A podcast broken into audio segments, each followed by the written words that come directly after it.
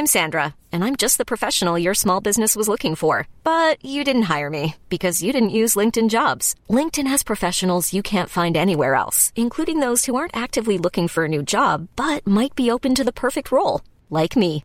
In a given month, over 70% of LinkedIn users don't visit other leading job sites. So if you're not looking on LinkedIn, you'll miss out on great candidates like Sandra. Start hiring professionals like a professional. Post your free job on linkedin.com/achieve today.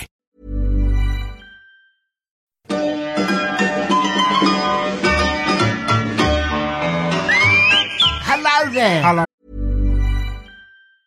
I'm Sandra, and I'm just the professional your small business was looking for. But you didn't hire me because you didn't use LinkedIn jobs. LinkedIn has professionals you can't find anywhere else, including those who aren't actively looking for a new job but might be open to the perfect role, like me. In a given month, over 70% of LinkedIn users don't visit other leading job sites. So if you're not looking on LinkedIn, you'll miss out on great candidates like Sandra. Start hiring professionals like a professional. Post your free job on linkedin.com/achieve slash achieve today. Hey, I'm Ryan Reynolds. At Mint Mobile, we like to do the opposite of what Big Wireless does. They charge you a lot, we charge you a little. So naturally, when they announced they'd be raising their prices due to inflation, we decided to deflate our prices due to not hating you. That's right. We're cutting the price of Mint Unlimited from $30 a month to just $15 a month. Give it a try at mintmobile.com slash switch. $45 upfront for three months plus taxes and fees. Promo rate for new customers for limited time. Unlimited more than 40 gigabytes per month. Slows. Full terms at mintmobile.com. Oh, ladies and gentlemen, quickly, quickly, we haven't got long. Please listen to the all new Angelo Angelos and Ballet podcast. It's a funny one. Hey, it's Paige DeSorbo from Giggly Squad. High quality fashion without the price tag. Say hello to Quince. I'm snagging high-end essentials like cozy cashmere sweaters, sleek leather jackets, fine jewelry, and so much more. With Quince being 50 to 80% less than similar brands. And they partner with factories that prioritize safe, ethical, and responsible manufacturing. I love that. Luxury quality within reach. Go to quince.com slash style to get free shipping and 365 day returns on your next order. Quince.com slash style.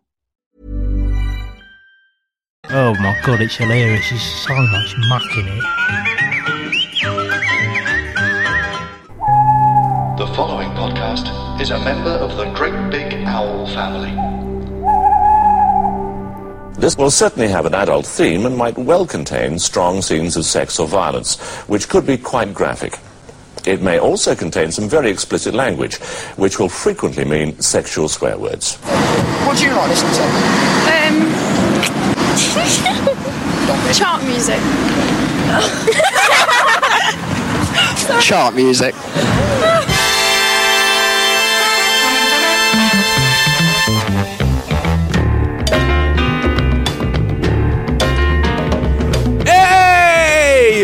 you pop craze youngsters, and welcome to the latest episode of Chart Music, the podcast that gets its hand right down the back of the settee on a random episode of Top of the Pops. I'm your host, Al Needham.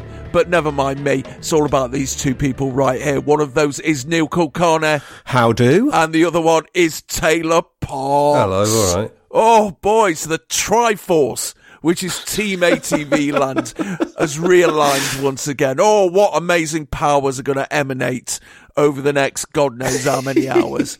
Obvious first question the pop things and the interesting things that have occurred since we last met. Come on, tell me. Yeah. Tell me now. It's the tail end of a pandemic blues, isn't it? Mm. Everyone's got them. Like trying to work up the enthusiasm to clean the flat because someone might see it Oh, yeah. soon. Um, you know, in case anyone ever sees it again. Something touching and slightly poignant about me stood there all hopeful. You know, trying to get Oh. tannin stains out of tea mugs, as I know Neil has also been doing Oh, yes. recently. yeah, as though there were a future. I only got halfway there though because I was using bicarbonate of soda, and I got distracted by a thing on the tub which said Uh, to make a simple baking powder, add one part bicarbonate of soda to two parts cream of tartar. And what? I started thinking about all these generations of now dead housewives and all this knowledge gone, you know, Yeah. things disappearing. And I got a bit upset and a bit gloomy. And so that was a good excuse to stop work. No, oddly enough, you know, bleaching my mugs has been one of the highlights. To be honest with you, um, uh, I still feel Quite a lively salon-like debate on your Facebook over the, the correct procedure of cleaning mugs, wasn't it? Absolutely. the sharing of this old wisdom that is, as Taylor indicates, is kind of passing. Uh, Yeah, we are at the tail end.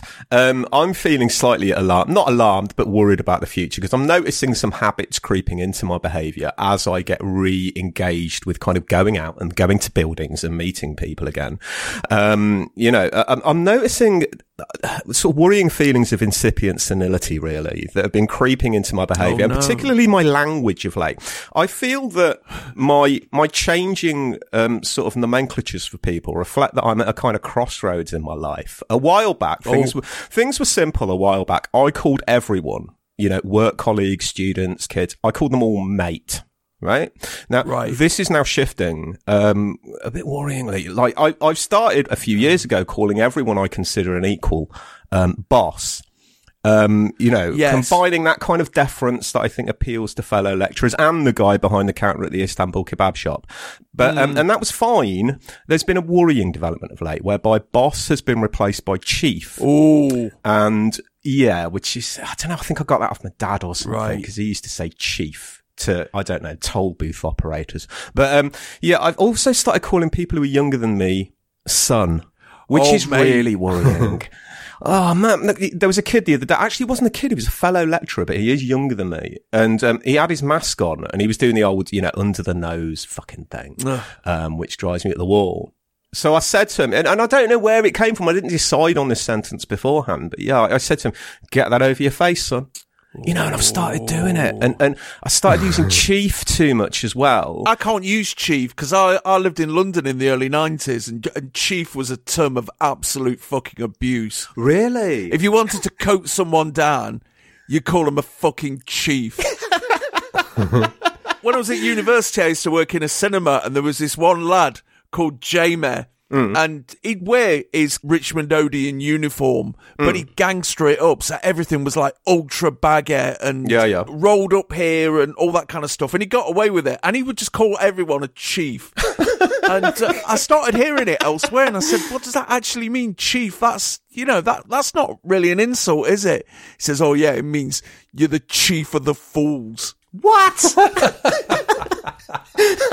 I just started using it all the fucking time. Look at that fucking chief over there, man. I I've never heard chief. It's a great insult when you think about it because you- Mm. if you don't know, you, you don't know you're being coated down. I don't think anyone knows that outlet. I've never heard it used as a pejorative in that fashion. But um, ooh, um, Right. maybe that might moderate my usage. I mean, of course, a deeper worry is that chief might seem a little off to I don't know female counter staff, etc. That I might use it with. Yeah, a Native American patriarch Well, as yeah, well. yes, Yeah. of course. But I, I do have this awful feeling that my mind might settle. I mean, it, is it time for me? I don't know. Am I going to start calling female counter staff and other female um, sort of colleagues like love, petal, Yeah. flower? I'm worried about that.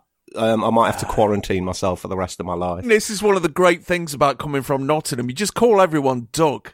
Mm. And no one ever gets offended. It's a word you can say to anyone. It doesn't matter. It could be this like the this most strident feminist Mm. or absolute meathead. Oh, can you pass me that thing over there, please, Doug? And no one gets upset by it. Everyone understands what Mm. you're getting at there.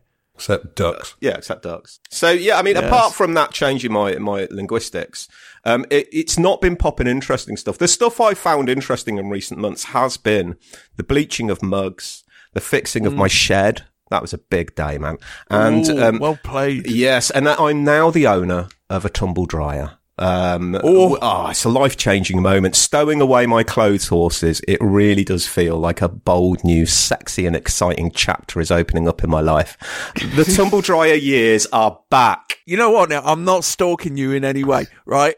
You got a man bra. I got one. Yeah. You got an air fryer at the beginning of the year. I've Oh, got yes. one, and oh, aren't Oh, they fucking brilliant? Oh, they're fucking amazing. Life changing. What they don't tell you about air fryers is yes, you use less oil on your chips, but that means that you just eat twice as many chips as before, man. I'm telling you, I've been having some proper Beano slap up meals. Oh, yeah. You know, a big mountain of chips with bits of sausages and pies sticking out. I can't believe air fryers haven't been arrived at as a solution before. Fundamentally, because now I'm sure, like me, Al, as a fellow air fryer owner, you're now looking at your oven just thinking, what is the fucking point of you? Yeah, what the fuck are you doing here? Yeah, taking up space. Fucking chief. I have to say, I'm I'm feeling totally alienated by this bourgeois chit chat. But the thing is, Neil, I've also got a tumble dryer now. Ah. Quite recently, yeah, I inherited my mum's when she moved house. Right, So right, right. yeah, just loving life. Oh yeah. All that lint that you never knew you had is fucking great, isn't it? The faint warmth, the smell, the the the, the Mm. hum of it, it's just wonderful. Never having to worry about trapping my fingers in a closed doors ever a fucking again. Yeah. I did buy a bowl recently because I, Oh. I broke one in the sink. What, cutting your hair? It's a different world. I'm telling you. Look, I, I'm just. I've lost the concentration even to watch cheap old horror films now. Mm. Oh, I'm mate. just. I'm just so worn down and, and hollowed out and poor. I'm just sat watching terrible American TV documentaries about the Monkees and stuff. That was what I was watching last night. It's like it comes on and goes, They rode the last train to Clarksville to unimaginable riches. But it turned into a runaway train. this is the legend of Davy, Johnny, Mickey, Davy, Ian, Mickey, Douglas, Stuart, Mickey, Bernice, and Davy, the legend of the legend of the Monkees. And it's just like an hour of this, and then e- they have an ad break every five minutes and have to recap. Uh, and I was sat there just sprawled in front of this, couldn't move to switch it off, and then it finished, and then the next video comes on, and the next video is tribal people rate British snacks. and there's this guy, he's like a Punjabi guy, I think, and he's got big rings on and like Punjabi dress, and he's eating a wagon wheel. and he has a bit, and then he says something, and the subtitle comes up, and it says, It's very tasty. oh, yeah. Oh, right, yeah. And so I finally stirred myself and pressed the button to skip to the next video. But the mm. next video is tribal people react to Iron Mike Tyson's epic knockout. and I just feel too uncomfortable in this world now as it folds in on itself. And that's just staying in my front room. Fuck knows what it's going to be like when I go outside. Mm. But good news. Big things on the horizon. I'm currently in negotiations with the estate of Charles M. Schulz to write a new series of animated TV specials featuring those much loved characters from Peanuts. Ooh. I've completed a series of draft scripts, six of them titled in order. You're a burden to your friends, Charlie Brown. For fuck's sake, it's fucking Christmas, Charlie Brown. Your inability to cope with overwhelming feelings of worthlessness and dread makes you even more unattractive, Charlie Brown. I saw it was you and let it go to voicemail, Charlie Brown. Your so called cry for help was selfish and unfair on others, Charlie Brown. And the season finale, if only there was something we could have done to help you, Charlie Brown.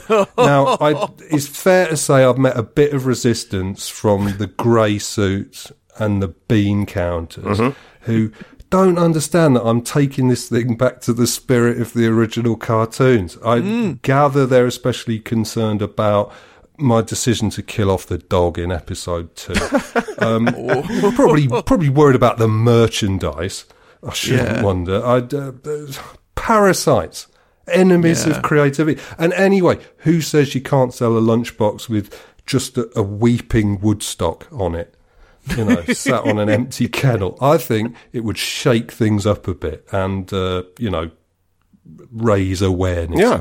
Um, But if the Philistines prevail, I'm planning to fall back on my other pet project, which is to coax Dennis Waterman out of retirement and raise Robin Williams from the grave uh, for the crossover series that we all deserve, uh, Mork and Minder, where Mork says, uh, "Nanu, Nanu, what is this thing you Earthlings call a lockup full of water-damaged umbrellas?" And Terry McCann punches him in the face. Says, "Go and tell Orson about that, you jabbering prick." uh, my, my my downtime at the minute consists of, thanks to you, Taylor, is watching old episodes of Little and Large. Oh yeah. Oh fuck me, fuck me. What do you want to do that for? Did you think they were going to be good? I thought, you know what, I'll do next time I have people round. I'll do a supercut of Little and Large doing the pop greats Yeah. of the time. Jesus Christ! I wish I hadn't done that. There's a lot, as I recall, there's quite a lot of blacking up, isn't there, with Little and Large? Yes, yeah. there is. Yeah, yes. yeah, yeah, yeah. Sid Little blacks up. They do in the Navy by Village People. Oh. And you, you can imagine. And we were quite shocked by that, weren't we, Telly, that the gaydar was uh, functioning that early. Yeah. In the Navy, you can join your fellow man. In the Navy, be a Larry Grayson fan. Oh my god. Yeah, he, he was he was the other gay one. yes. yes. it works. They do uh, Boney M, don't they? Christ. Uh, I yeah. kind of stopped watching it by about 1983, the fifth series, because they, they stopped going on about pop music by then. Oh, it hasn't matured yet, Al. You've got to watch the last series from 1991. What? what? Hold on. 1991. You're yes. fucking Yeah. joking me. No? Oh my godfather. Get on one, matey. yeah. Yeah, when they do Soul II Soul. and NWA. Yeah. but I, I switched from that. I, I thought, you know what? You got to go back to the fucking classics. Monkey. And Yeah. I actually thought, Taylor, kind of like wheeling back to uh, what you've been up to, the Monkees as the cast of Monkey. Ooh. Who would be who? Oh. oh. Yeah. Ooh. I'm going to set down a mark in our Davy Jones Tripitaka because he gets to sit on a horse. Right, yeah, He'd have bagsed that. I don't know if he's the right one for it. To mask his height, you mean? No, because he, was- he used to be a jockey, didn't oh, he? of course. Yeah. yeah, yeah, yeah. yeah. All the all the money he didn't blow on booze, he spent on horses. But what about the others? See, it's tricky, isn't it? Yeah. It is tricky. I mean, surely Monkey himself has got to be Micky Dolenz, surely. Yeah. Yeah, Oh, well, yeah, I'm, yeah. I'm thinking of, of Mike Nesmith's Diagna Burns. yeah, but hmm, yeah, I know what you mean. Uh, see, the problem is who's going to be Pigsy there? It's got to be Tork. I'm afraid, and it- it's got to. It's got to be Yeah. Tork. Oh, yeah. really, because nobody else would really fit the bill, would they? Mm. Um, hmm. What are the other characters? Sunday. Well, there's only one left then, isn't there? Yeah. So that's got to be Nesmith. I think Dolenz has got to be. Um, has got to be Monkey. Mm. Yeah, natural frontman. Yeah, definitely. What about Horse? Yeah, that's the thing, isn't it? I don't Jack count Nicholson. Horse, you see. Yeah, yeah, not a major, not a main character, but yeah. Horse was very much the Scrappy-Doo of Monkey. And to think we don't make it into those lists of the 100 best podcasts. God, we've gone off on severe tangents here, haven't we? How do we get back? We can't get back. Although, just tangentially, I'm sorry to go back to uh, Mork and Minder. No. Um, did you know Robin Williams stank? Did you know that? What? That he had re- Robin Williams stank. Of what? Uh, just had really bad BO problems. It's by the by. It's not that important, but I just want to impart What that is if you information fucking on. Minder? I guess so. I was listening to an interview with Sandra Bernhard, and she was talking about being on the Richard Pryor show and um, Robin Williams being involved, and just it being notorious that he absolutely fucking honked. I mean, I like Robin Williams. So I just want to impart that information. We are a we are a fount of truth, after all. Yeah. yeah, Robin Williams. Robin Williams, very very pongy. Ah, yeah. Is it, was it that swarming body hair holding in the Yeah. odour? yeah, exactly. Oh, trapping the musk Yeah.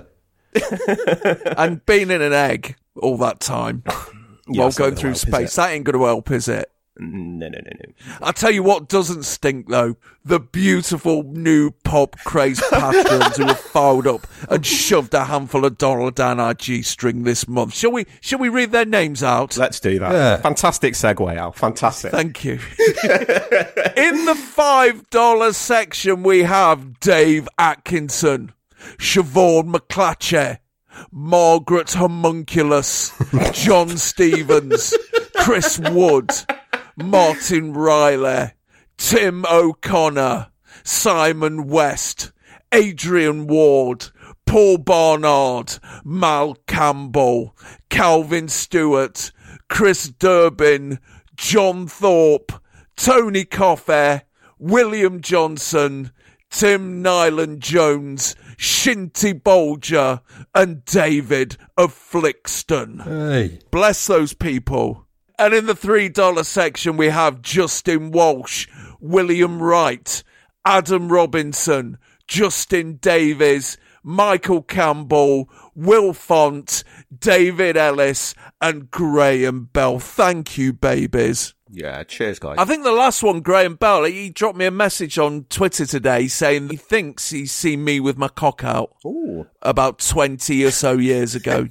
when I was a male stripper, Oh, yeah. he used to host club nights and stuff. Ah, and right. uh, the, the troupe I was with turned up and got us out for the ladies of the area. So uh, I can't remember if I was there or not. Uh, I think you would have remembered me. Ah. I was the, the least developed male stripper in the in the country. Seriously, man, hung like a fucking button mushroom. That's sweet, though. Because I never tied off. Everyone else said tie off, and I refused to. Man, my I I had an organic cock. Right, yeah. Tie off? Do you don't know about this, Neil?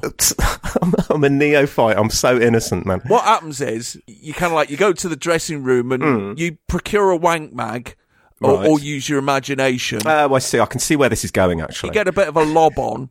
Hmm. And um, sometimes you'd use one of them dick pumps. then you get a, a bit of leather strap and you tie off at the base of the cock to hold the blood in. I see. But the problem with that is, is you, you can't really do encores, uh, and you've got you've got to watch the time because you know if you leave it too long, it's going to be congealed with blood and uh, oh, God, yeah. and it's going to drop off. Does it absolutely have to be a leather thing? oh, I mean, wouldn't a hair bubble do the job? Well, yeah. Sometimes you use hair bubbles; but they're fucking hard to get off, man. Ah. I've, the, the amount of time I've seen m- my male stripping colleagues just frantically looking for something, anything, to get a hair bobble or leggy band off. you know, using nail scissors and stuff like that, man. Oh, It's- my God. yeah. So I thought, you know what? I'll, I'm keeping well away from that nonsense. Uh, it's either that or toothpaste. Yeah, yeah. Toothpaste I was familiar with.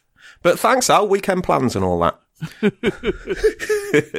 Oh, and um, David Ellis, you jacked your donation right up, and I thank you, sir, for that. Thank you. It is. Cheers, Chucky Bab. And of course, one of the things the Pop Craze Patreons get to do is tinker and tanker and fiddle and faddle and generally piss about with the new chart music top 10. Shall we, chaps? Oh, yes. I'm all in. Hit the fucking music, white boy!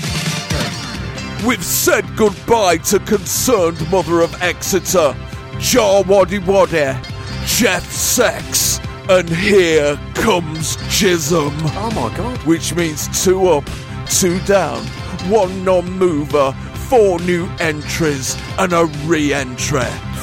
In at number 10, it's a re entry for Taylor Parkes's 20 romantic moments. Uh, let's hope so. A new entry straight in at number 9, Barry the Sexy Lion. A one place jump from number 9 to number 8, Ceefax Data Blast. Down two places from number 5 to number 7, Bummer Dog. Oh. A new entry at number 6 for Christopher Lilliput hey. into the top five, and it's straight in at five for Mario Cunt. no change at number four for rock expert David Stubbs. top three, and last week's number one drops two places to number three. Jesus Price. Straight in at number two, this week's highest new entry, a group who choose to call themselves Nolan Tentacle Porn, which means They've finally made it to the top, up two places to this week's chart music number one. The bent cunts who aren't fucking real. Oh, Yeah. what a Yes. chart! It's a sexy and exciting chart for a new age. I'm choking. on the magnificence of that chop. But fucking hell, here comes Jism. Jeff Yeah. Sack's gone. I never, I never thought I'd see the day. end of a fucking End of an era. End of an era. A changing of the guard. It is. Yeah. It is. I think this will give the, the chart music top ten the kick up the arse Mm. it needs. No. Shot in the arm. I wonder what Nolan tentacle porn sound like. Fuck knows. it sounds a bit Whitehouse to me. Or Vapor wave. Yeah, Hmm. I want to make that band real. and maybe I will. I've got all summer. Ju- just a t-shirt band, aren't they? That's it. That's who they've reminded me of, that name. Um, it won't mean anything to anybody who didn't used to read Melody Maker, but I'll just add these words. 70 Gwen Party. Do you remember 70 Gwen Party, Taylor? Fuck me. Yeah. Yeah, yeah, yeah. Yeah, yeah, they sent me a demo as well. It's like a little welcome to the paper. You get your 70 Gwen party demo and uh, covering letter. Who the fuck are they? Oh, the, the, the, the dreadful kind of experimental act. Who just like every, they just used to incessantly bombard Melody Maker with tapes. It's just that everyone did end up with a copy. Um, didn't quite know what to do with them because they were a bit rubbish. But anyway, moving on. Barry the Sexy Lion. What's what's his shtick? Well, it- it's all in the name, isn't it? His name's Barry. He's Yeah. fucking horny as fuck and he's a lion. Yeah. this is this is from you, Neil. This is your description of the Bee Gees. Well, I as do. Sexy They are sexy lines. I do think of the Bee Gees as soon as I hear that. Yeah, but I think they'll, they'll have moved on by now. Mm. They'd, they'd be making, um, yeah, I don't know what kind of music would they be making now.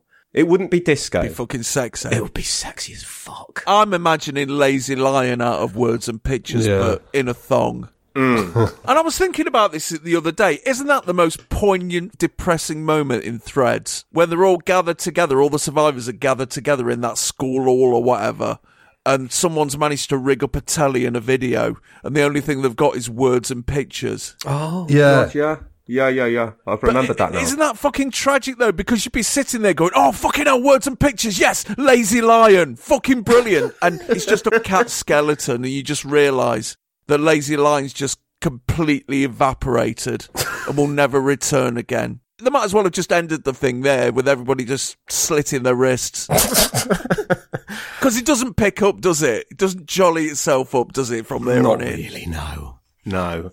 Barry the Sexy Lion, by the way, could have been, you know, Terry Hall, the ventriloquist Terry Hall, not the, Yes. yeah. Yeah. He could have been, yeah. His, uh, Lenny the Lion's kind of, you know, the, the, when he did his blue set later on, you know, he'd whip back, he'd whip Barry the Sexy Lion out instead. Do you think Terry Hall out of the specials has ever once considered being a ventriloquist just to fuck with people's heads? Considering how many, how many heads that would fuck with, literally, we could count them on all of our hands. Um, it wouldn't be that many people.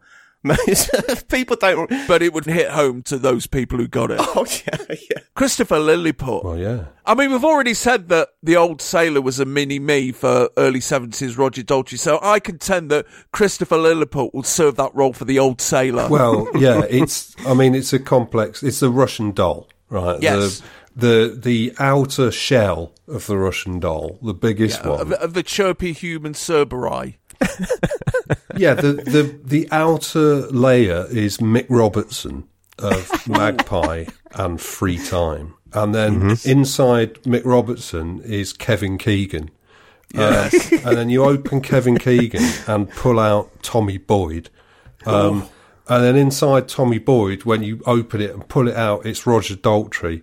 And then you take off Roger Daltrey's head and then you pull out the old sailor. And then inside the old sailor is Christopher Lillicrap. And then inside Christopher Lillicrap is Wayne Sleep. And then finally, inside Wayne Sleep is Russell Hitchcock, lead singer of Air Supply. Yes. Um, and instead of the babushka headscarf that you usually see on a Russian doll, they're all wearing a rugby shirt, tight pale jeans, and white plimsolls. but it's a lovely artifact. It's a beautiful addition to any uh, any Avenses sideboard. Oh, we need lockdown to continue for another year. We need to get craft projects going for the pop craze youngsters, don't you think? Oh, you're thinking of that as merch? We need to get the Danbury Mint involved, I think. Yes, definitely. Yeah. Mario Cunt is obviously the Italian plastic Bertrand, isn't he? He's gone for an offensive name, but he d- doesn't realise just how offensive it is in the uh, in the anglophone world. I can imagine Mario Cunt being very big on the Mediterranean punk circuit with lost punk rockers. Yeah, yeah. That'd be a great double bill, wouldn't it? and if you want to join all those pop craze youngsters in getting involved in rigging the charts and the Judy Zoot tour jackets and all that shit, you know what to do. Hammer out patreon.com slash chart music on the nearest keyboard to you. Step up to that pay window, slap that money down and shout, yes, chart music. You take this money and you rub your podcasty groin all over my trousers. Go on, do it. I dare you. This episode, Pop Craze Youngsters, takes us all the way back to July the 3rd, 1986. Now, chaps, the last time we covered the mid 80s, we were a bit shocked, weren't we, that it wasn't as cat shit as we expected it to be. But mm. we've only done one 1986 episode so far, chart music number 24, and oh, Taylor, we weren't impressed, were we? It was fucking awful. Oh, which one was that? It was the television equivalent of staring into someone yanking open their unwiped arse and waving it in our face. But with Chris de Burgh in the middle. Oh yeah, yeah. Yes. What? Yeah. yeah, yes. yeah, yeah, yeah. This is a bit more of a mixed bag. This one. Yes. There's, there is plenty of good in this, Mm. but the 1986 does hang all over this episode. This is Yes. very much the late 80s is coming in. Mm. right? The the uh, it's like the the mid what I think of as the mid 80s is 84 and 85, right? By mm-hmm. 86 we are sort of really into the late 80s with like the long shiny coats and Yeah. Thatcher rampant, you know, and, and money, like not, not money in, in your pocket or mine, No. but sloshing around very visibly in pop music and, and elsewhere. Like this is already the era of aspirational adverts for cheese, you know, and things like this and, and all that like detached sexuality and, and cocaine drift, you know, that sort of glazed, expensive mess in people's physical hmm. appearance and their aesthetic judgment, you know, and their artistic output, just scrambled and overstimulated and but it was almost enforced. You know, this is how we do things now. It, th- this is what the late eighties is. You do this, hmm. or you, no other options are available.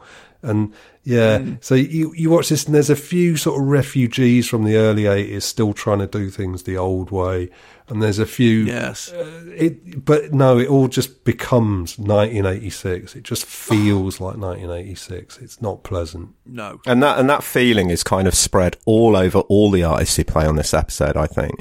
I mean, eighty six is a kind of it's a definite changing of the guard in a sense, but it's a changing over to people you didn't really feel were going to occupy any kind of massive centre of pop, if you like, um, anymore. Like the, the the big bands who have their sort of first hits in eighty six.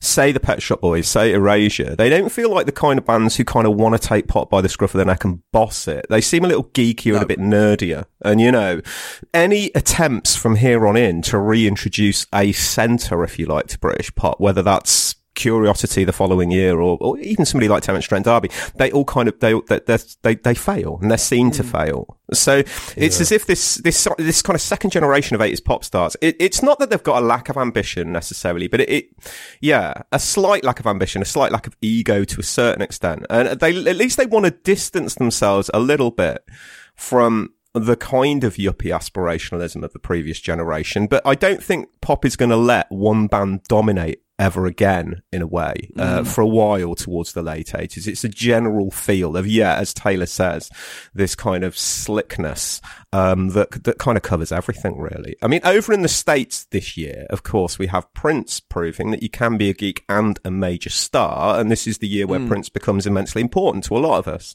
Um, a lot of us are in 86 as i think we've previously discussed massively disenchanted with the present massively absorbed in the past. So it was Yes. good to have Prince really to feel a sense that surely to God something good is going on now, you know. But yeah, it definitely feels late 80s. But at the same time, this episode and the fucking songs it throws our way, um, yeah, there's a lot to get into here in terms of those people who are still hanging on and those old pop habits that the British charts seemingly can't shake. Yeah. Yeah. I tell you what, it's like what you were saying that that we were all looking backwards at the time because we thought the present Mhm. day was so horrible. But when you look at it, there is a sort of shame and self consciousness about the, or at least about a big part of the culture that even though there's this sort of uh, hubris and sort of uh, the, the confidence of wealth, people kind of know deep down that this is not a golden era culturally to be living. and it's it, it's really noticeable that starting from here for about the next four years in white culture, the only people considered cool and sexy are retro styled. Right, there's uh, Yeah, yeah, Nick yeah, yeah. Takes his jeans off in the laundrette, and you know all those American actors like frowning and smoking. You know, even Morrissey, if you're into that sort of thing, you know, they all had quiffs and fifties trousers, Yeah. and they were visual throwbacks. When you went Yeah. into like a would-be trendy place like a calf or a hairdresser's, the they didn't have pictures of 80s people on the walls with their shiny mm. suit jacket sleeves rolled up and tumbling mullets. It was all James Dean and Marilyn Monroe and Elvis and all the sullen Yeah, indie yeah. bands wanted to look like the Velvet Underground in 1966. You know, they didn't stand there scowling away in pleated slacks, did they?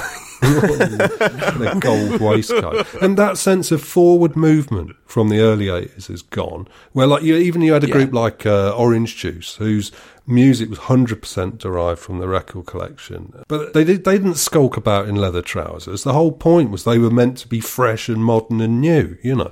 the Mm, middle of mm, the yeah. 80s is where that switch over happened, where if you wanted to be cool, you had to look backwards because there was no longer anything sexy and, and, and positive about being of the moment. And that only changed when it met the warm front blowing in from mostly American black culture, uh, Yeah, which yeah. is hyper modern and technological and dressed brightly in modern clothes, you know, like Mm. Yeah. hip hop. And then after that, Chicago House as well. Mhm. And that's what Yeah. blew away a lot of what we see in this episode and made the early 90s sort of looser. Uh, and brighter and more natural, even when it was still shit.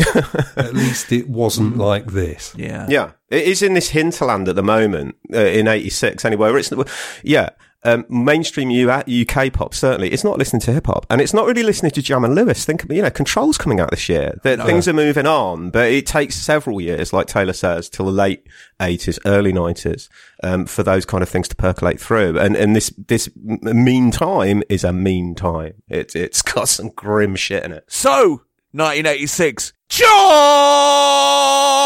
George! Hello, I'm Tom, and I make a podcast where I log in to celebrities' Amazon accounts. It's called. What a brilliant idea for a pod. There's no original pods out there anymore, but this genuinely is. Thanks, Ben Bailey Smith. Anyway, it's called. This is good, isn't it? It's clever, this podcast. You should do more. Thanks, Kerry Godliman. It's called. This is such a great idea, by the way. What a great podcast. Shappi Khorsandi, you're too kind. The podcast is But called. it's biographical. You can get all sorts of information out of people. This is a very good idea. Thank you, Nick Helm. It's called My Mate Bought a Toaster. I'm going to listen to this podcast. Thanks, Alex Horne. Can you tell your friends?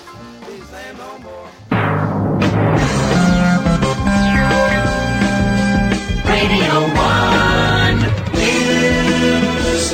In the news this week, the Peacock Report, commissioned by Margaret Thatcher in an attempt to get the BBC to scrap the licence fee and run adverts instead, refuses to recommend that.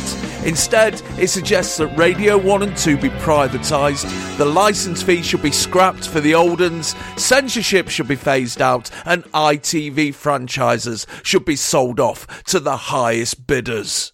The Wapping print dispute enters its 23rd week with the leader of the Electricians Union going to America to meet with Rupert Murdoch. The Statue of Liberty is reopened after a four year refurbishment.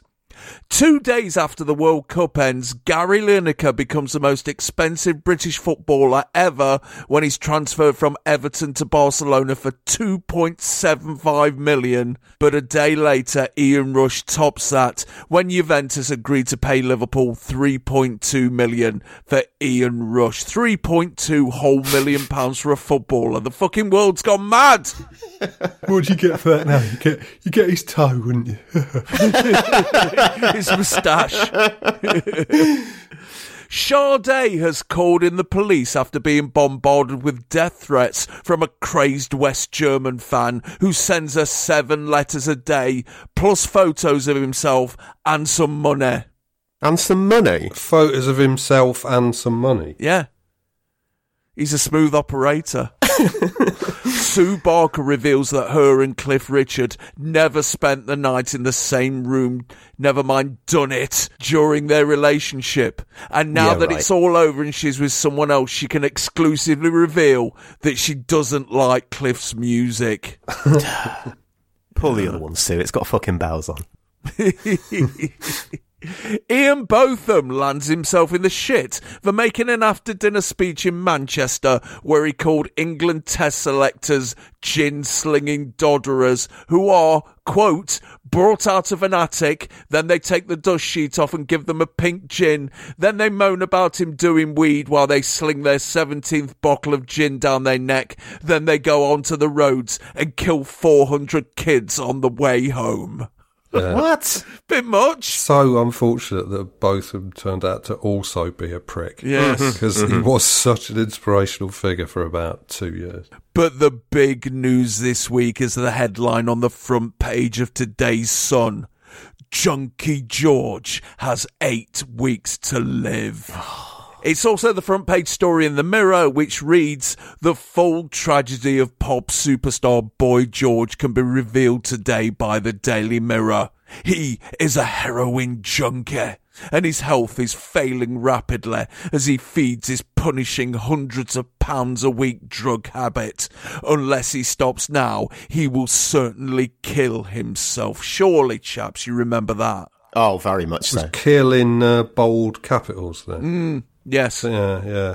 I love the phrase heroin junkie. It's like, Yeah. you know, people get described as an adrenaline junkie or, a, you know, it's like, no, he's a heroin junkie. that's, that's very much the original junkie. Yes. The ready salted of junkiedom.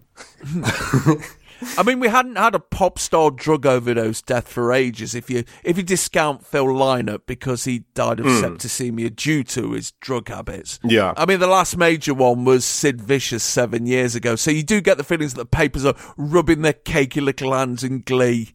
Yeah, pl- plus heroin had kind of increased in public consciousness in, in as you know, it, Yeah. it basically become an equivalent threat to nuclear war Yes. um, and AIDS. It was kind of Yes. piled in with all of that. So yeah, I distinctly remember this massively. It was always weird being at school talking about drug overdoses and stuff like that because you just assumed that there was a big mountain of coke or whatever and they just fell onto it and died. Remember when I was about 11 or 12, we were talking in the playground about Jimi Hendrix. And um, you know he he took drugs and he choked on his own vomit. But the lad who told me this he said no, they found him in a bath and he drowned in vomit. for years and years and years, I just had this image in my head of, of particularly when I was eating my tea, of Jimi Hendrix in a bath that was absolutely full to the brim with vomit, and he's doing his Jimi Hendrix face. Yeah, yeah.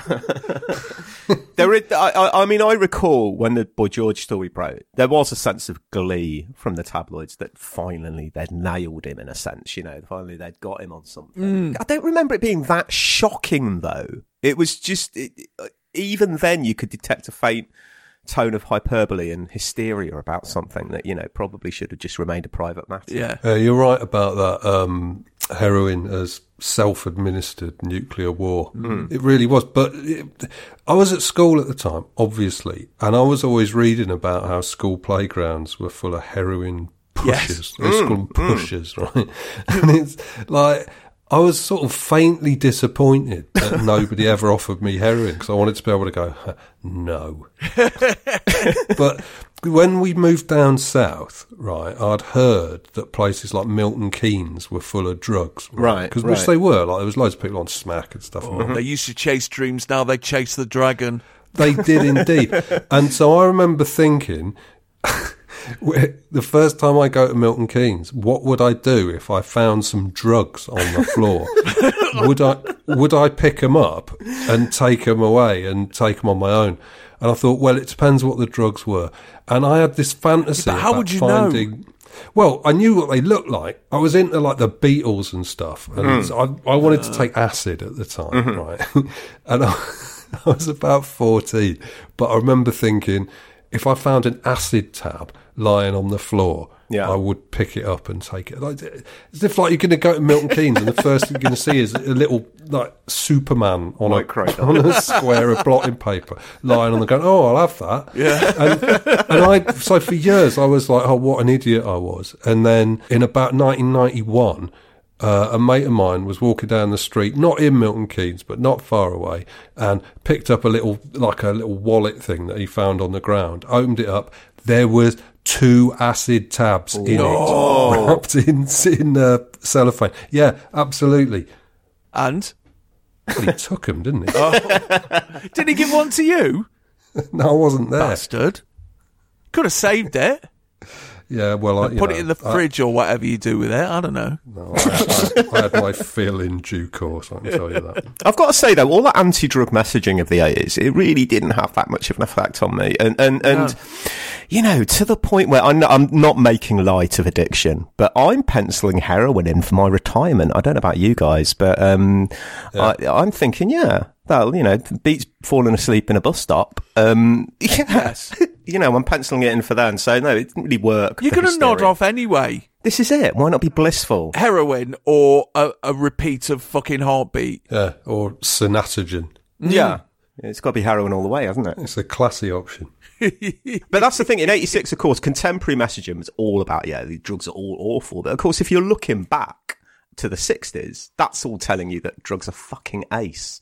Get Mm. into them as soon as you possibly can. But but yeah, I mean, this news about Boy George and the very recent splitting up of one of the monoliths of the era, it, it gives off the feeling that we, we have reached the end of the proper 80s, haven't we? Oh yeah. You could say this week is that is that end point for the 80s that everybody thinks about when they talk about the 80s. Yeah. Yeah, definitely. No, no more. There's never going to be a Duran again. There's never going to be a Wham again. There's never going to be anyone that dominant. Duran Duran and Spandau Ballet is still about, but not in the sense that we knew and liked them.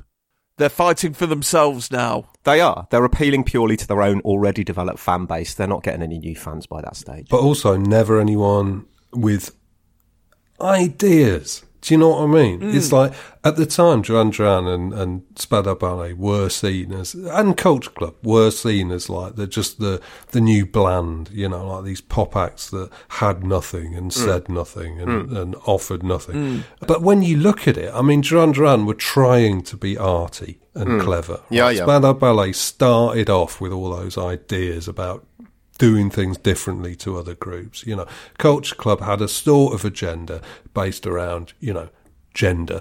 And after that, there, there genuinely was nothing. You Mm. compare that to, to what came really soon after this. Like, I love Aha, but there's no, there's nothing to Aha except the nice songs and the nice faces. Mm. Do you know what I mean? Yeah, yeah. There was, there was less than that to, to New Kids on the Block, etc. Yeah. Um, that, that, stuff that falls on either side of that mid eighties dividing line. You it one is the last knockings of something, and on the other side of that line is the first rays of a of a sour new dawn. Um, And because it seemed like a gradual uh, transition at the time, I don't think people noticed it quite as clearly as when you look back. It's it's just it's blatant. Mm. Yeah, there's a sense towards the late 80s where that, that, that idea of ideas and that sense of agency, if you like, is taken out of bands' hands and it's going to increasingly be in the hands of the producers rather than the kind of the, the bands themselves. So what we'll increasingly Yeah. see as the 80s go on is, yeah, you can hear producers coming through these records. You don't really get any strong personas or anything like that. And those bands, those major bands we were talking about earlier, you know, they had been going for at least five years, or or or at least been a chart presence Hmm. for the past five years, and that was a fucking long time. Yeah, and a lot of them were just fucking knackered Mm. with the whole lot, with the whole notion of being a pop star, which started to look less and less fun as the 80s went on. Yeah, and also had reached that coke limit. You know, there's a, Yeah, there's yeah. a coke limit where, like, for a while, coke just makes you do what you do, but you know, with more enthusiasm. Then you reach a point where it's like, hmm, this stimulant appears to be de-stimulating something rotten, and then you get, you know, they disappear for four years. On the cover of The NME this week, the Jesus and Mary chain. On the cover of Smash Hits, Robin and Ali Campbell of Showaddywaddy. The number one LP in the UK at the moment is Invisible Touch by Genesis.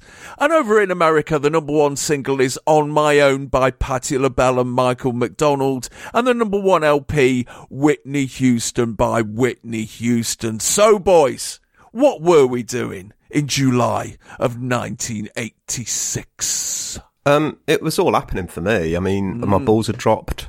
Um, I was shaving finally. Yeah, very pubescent time.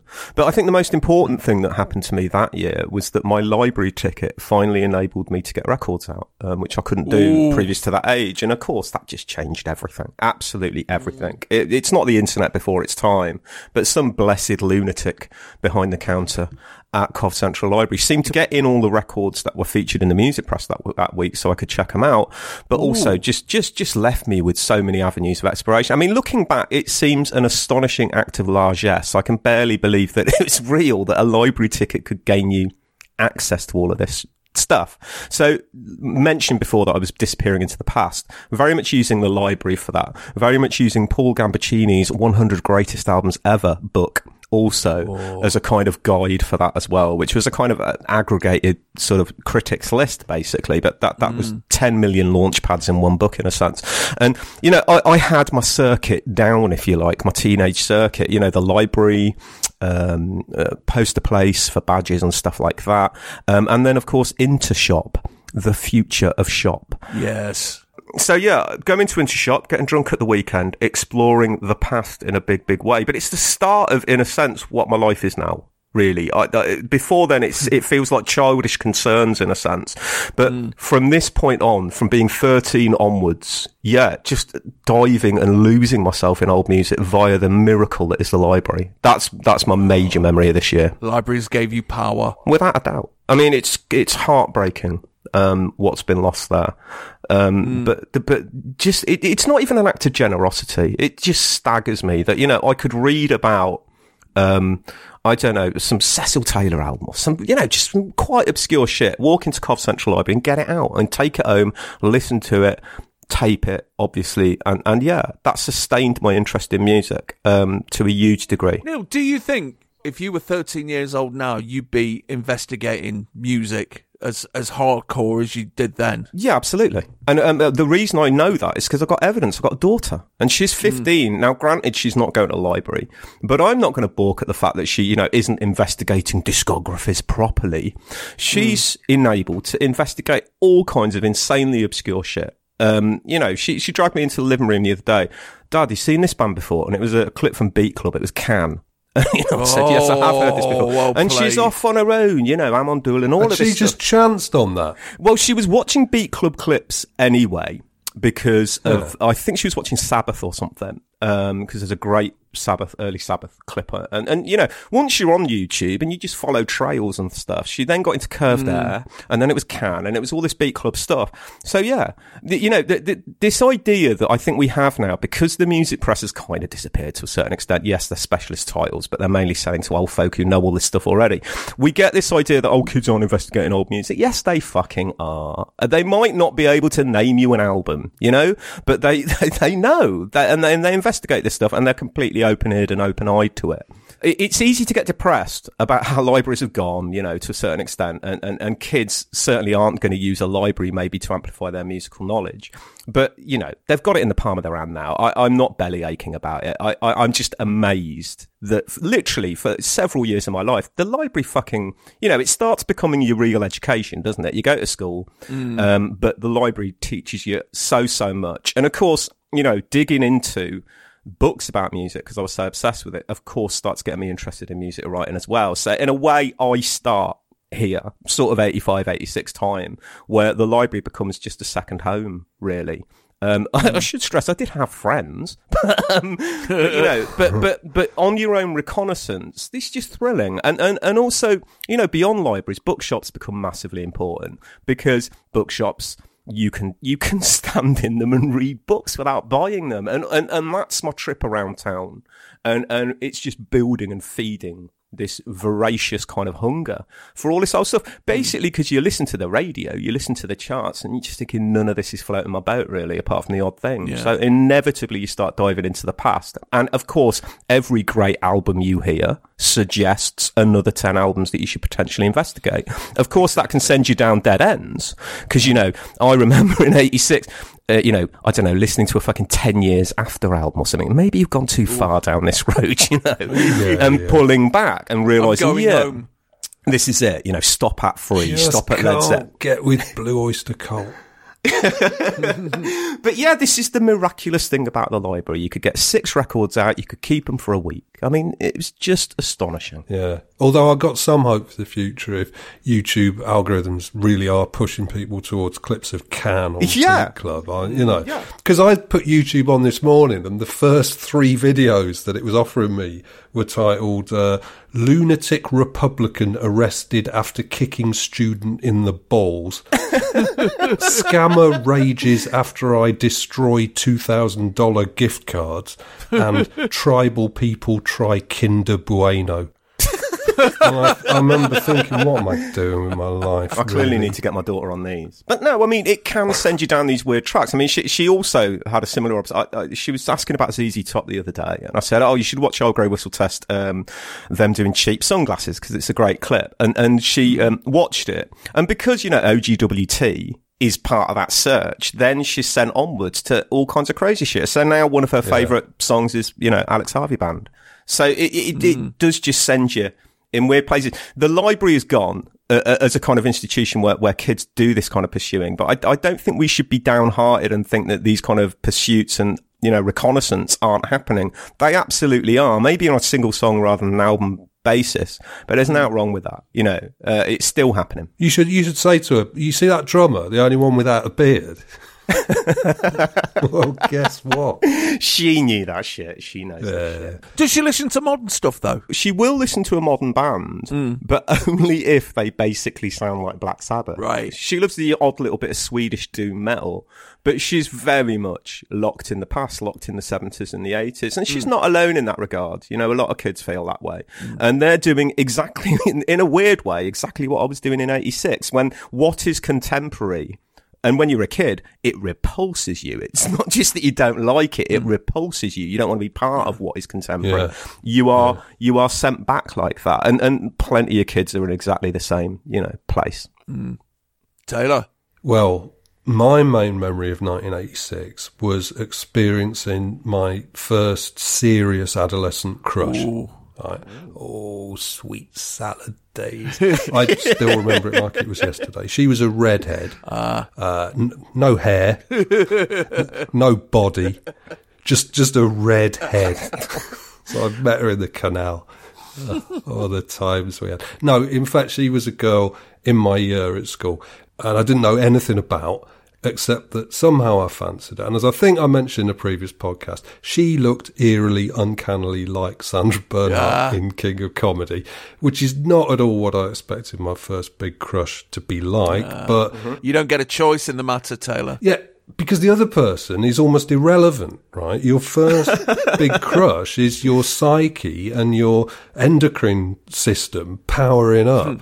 Uh, for adulthood and nothing to do with the qualities or the character of, of the hapless recipient of, of your affections, who may as well be a crash test dummy. you know what I mean? It's like just they're just a they're just a blank white wall on which all your own obsessions and fantasies and preoccupations are projected. God help them, which is why these things so rarely work out.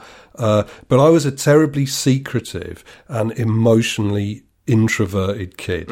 Despite being a, a, a noisy piss taker, Hmm. I was sort of emotionally hopeless and not properly socialised because girls thought I was a weirdo. Mm. so I kept it to myself for a whole year. I didn't even admit to my friends for six months that I, I'd become obsessed with this girl. And it had become an obsession with all these weird, sort of romantic or, or, or hopelessly unworldly ideas, despite the fact that we'd never spoken and there was not the vaguest hint of chemistry between us and, you know, no sort of eyes caught across the room or any of this stuff.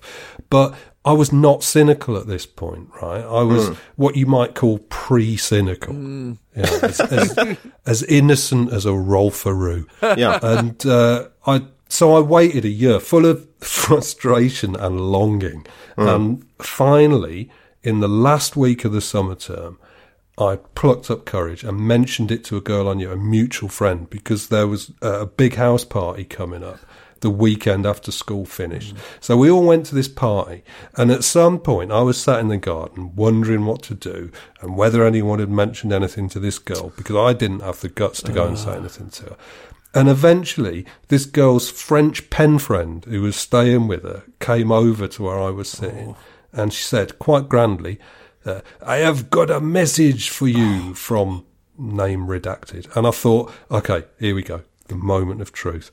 And she went on. She said, uh, she says, go fuck yourself.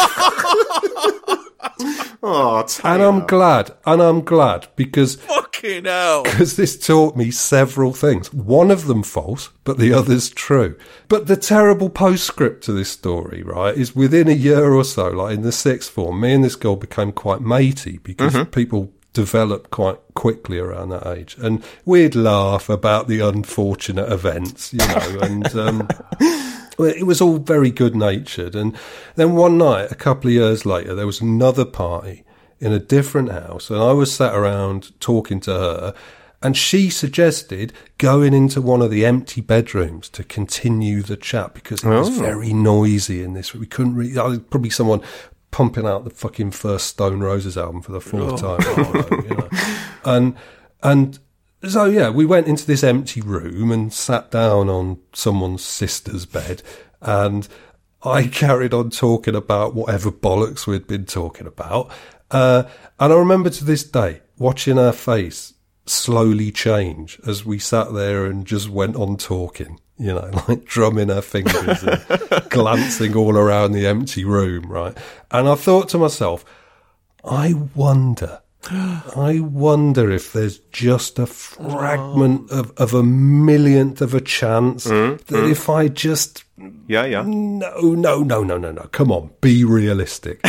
so I did, until eventually, with slightly raised ginger eyebrows, she said, "Well, okay, I'm going to get another drink," Oh. and left the room. And I watched her leave, and I thought, "Phew, at least I didn't make a fool of myself." Oh. and I thought nothing more of it until a while later. Some some chuckling friends were delighted to to pass on news of of the head shaking incredulity with which this story had been relayed back to her friends by her. There was a bit of cackling and a bit of finger pointing from you know the more laddish element of our friendship group, but the worst thing of all is that I learnt nothing whatsoever from that experience, except that women should be more assertive. And what the fuck was I going to do about that? Yeah. Uh, confidence, doesn't it? That's what it's all about. No wonder you identify with Charlie Brown so much. Yeah, was she little, this red-headed girl? Little red-headed girl, yeah. Yeah, I know. It's, uh, Then you went off to kick an American football. yeah, there's some comp moved it at the last minute. No. It's terrible how what puberty does. It changes kind of because I remember junior school, kind of you know primary school. I I could talk to girls fine. And it was just normal. Yeah. at prime, but then something sets in when you're about 13, 14. You, it's not just tongue tiedness. It's just, it's this paralysis. Um, and it's all hormonally related, I guess. But yeah, if you could go about relationships with, with girls with the same ease that you could at junior school, where you're just laughing about poop and stuff, um, things would be, things would be a damn sight easier in puberty, but they're not. Yeah, yeah. I'm just about getting over the hangover of the 1986 World Cup, which I fucking loved because it was Mm. the World Cup. Mm. You know, just spent the whole month on the settee. Yeah. Just enjoying everything. Even England losing to Argentina. Yeah. Possibly even especially England losing to Argentina. I don't know. Well, there, there was a lot to enjoy in that game. Oh, God, yeah. Mm. Even at a young age, I enjoyed that. I mean, I'd finally, finally finished sixth form. And I got a place in the college I wanted to do my A levels, so I was massively looking forward to it. But you know, enjoying the the, the brief repose before throwing myself into it, just dossing and knowing I, I didn't have to get a job, basically, which is great. Music wise, as I always was, right through the mid 80s and onwards, I'm just rinsing the second hand record shops in town, Hmm. hitting up record fairs, but anything to do with James Brown or Sly and the Family Stone, uh, uh, Motown, I'm having it. So yeah, I'm totally happy spending far less money on that kind of stuff than I would on the modern stuff and, and not missing it at all. Oh God, yeah. When you, I mean, hmm. because at this age for me, like 13, 14, record shops become massively, massively important as kind of sanctuaries and, and, and all the rest of it. And you start lingering in them, you know, far longer than you need to make a purchase in a sense. And, and also it's not just record shops like HMV that have really fond memories for me at this time. It's odd little shops, sort of hinterland shops like Exchange and Mart become massively important hmm. where, you know, all the second-hand vinyl is. And of course you can turn around and pick up a crossbow or a catapult if you need it as well. Yes. So, you know, um, Exchange of was such a bizarre shot. Weaponry on one side, second-hand stuff on the other. I'm still watching Top of the Pops, but I'm not expecting to be nourished or surprised by it anymore. No, you, you know, it's, it's, it, I might as well be watching repeats of Wacky Races and thinking, "Oh fucking hell, why was I ever taken in by this bollocks? Dick dastardly never Yeah, wins." well, it's it's four years of doing this podcast. Oh, you mean in 1986? Okay, yeah, yeah. I'm not saying I was training myself to be a critic or anything, but I think, you know, you do still what I, I was still watching South of the Pops in 86, but mainly as a, as a chance to sneer, you know, mainly as a chance yeah, to why deride. is this popular? Who the fuck's bought this? Oh God, yeah, I was such an insufferable cunt. But looking at this episode, I think I was I, I was on the right right lines to you know. Mhm. But you still watch it as a masochistic thing, partly masochistic, partly pleasurable. Um, Hmm. not thinking, oh, this will sharpen up my critical acumen, but it's nice slagging off contemporary pop. It's nice slagging off Yes. is contemporary. If it and it, and I reassert, it repulsed me. This stuff. It wasn't just that, you know, I wanted to distance myself from it. So so putting yourself at the coal face off it every Thursday was still a duty. And of Mm. course, as we'll see later, there was still the odd little thing, the odd little tiny flash that actually did, you know, give you pleasure. So, dear boys, round about this time, we do what we always do, which is dig into the crates and pull out an example of the music press from this very week in question. And this time I've gone for Melody Maker, July the 5th, 1986. Shall we dig? Oh yeah, let's. On the cover, the House Martins. In the news, John Lydon has threatened to go to court to take out an injunction on the forthcoming film Sid and Nancy in an attempt to block its release. According to a spokesperson, quote, John went to see the film a while ago and he wasn't impressed. He doesn't think people should make films about other people who are still alive and he found it a bit offensive. There was a possibility we were going to prevent them using the Sex Pistols music, but the film's not worth the effort, basically. We don't think it's going to do very well, and by suing them, we'd probably draw more attention to it than it'll get anyway. Hmm. Well, I wonder what he thinks about that new one. Oh, fuck me.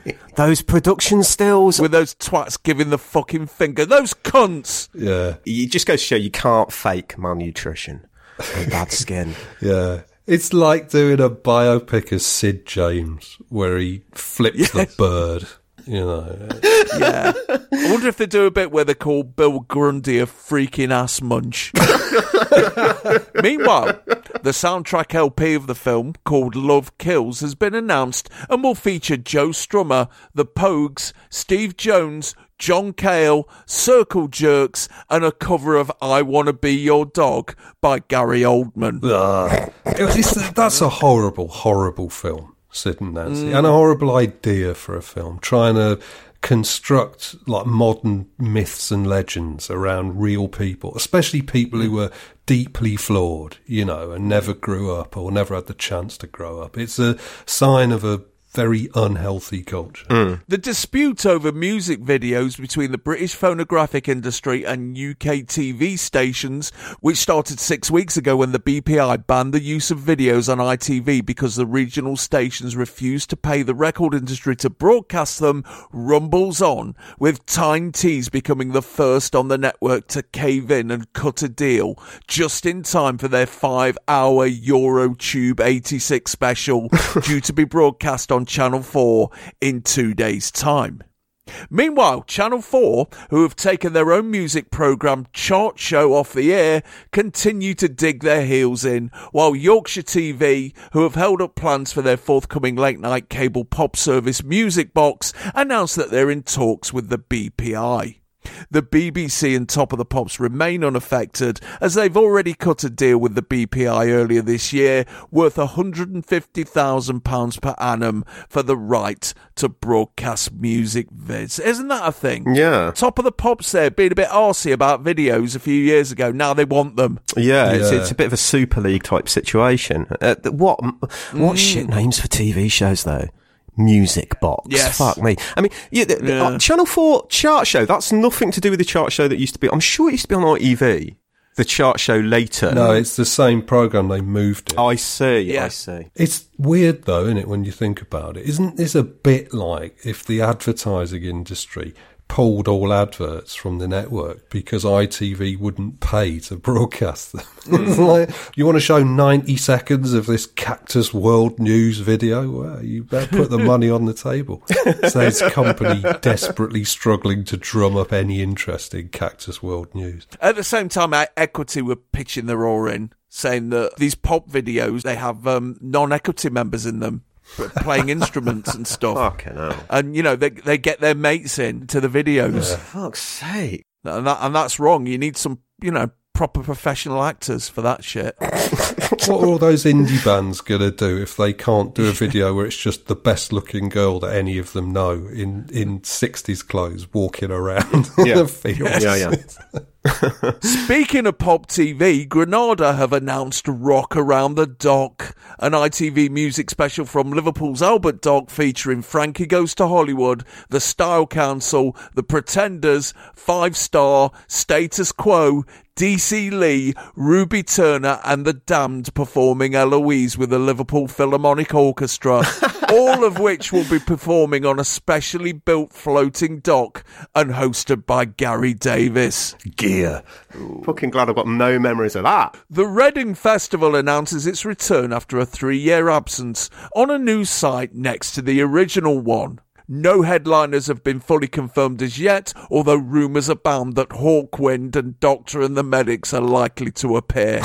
and they do, along with Killing Joke, The Mission, It Bites, Zodiac Mindwarp and the Love Reaction, Lords of the New Church, New Model Army, and all that lot. I'll tell you what, I would have loved to have had a stall there selling snake bite and hairspray.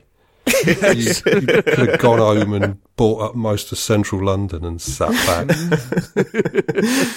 Run DMC have finally sorted out a UK distribution deal with London Records and will be releasing their latest LP, Raising Hell, over here next week. Fucking yes. and the hip hop crazed youngsters are invited to crash through walls, cut through floors, bust through ceilings and knock down doors of their local record emporium tomorrow for the double A side My Adidas Peter Piper. Oh, it's all going to change for the better, everyone. Yeah, the cavalry's coming. Yeah, yeah, Yes. exactly. You just have to strain to hear them at this point. and um, Bob Geldof, currently recording a solo LP in Los Angeles, has denied reports in the UK press that he'll be standing as a candidate for the SDP in the next general election. Fucking milk thief. Inside the paper, well, Helen Fitzgerald drops in on Gene Loves Jezebel. Of course who- she does. It's the Melody Maker in 1986. who have just signed a US deal with Geffen Records and are beginning to become more popular in America than the cult, but are still unable to break out of the independent chart ghetto over here, and don't seem to be that bothered about it.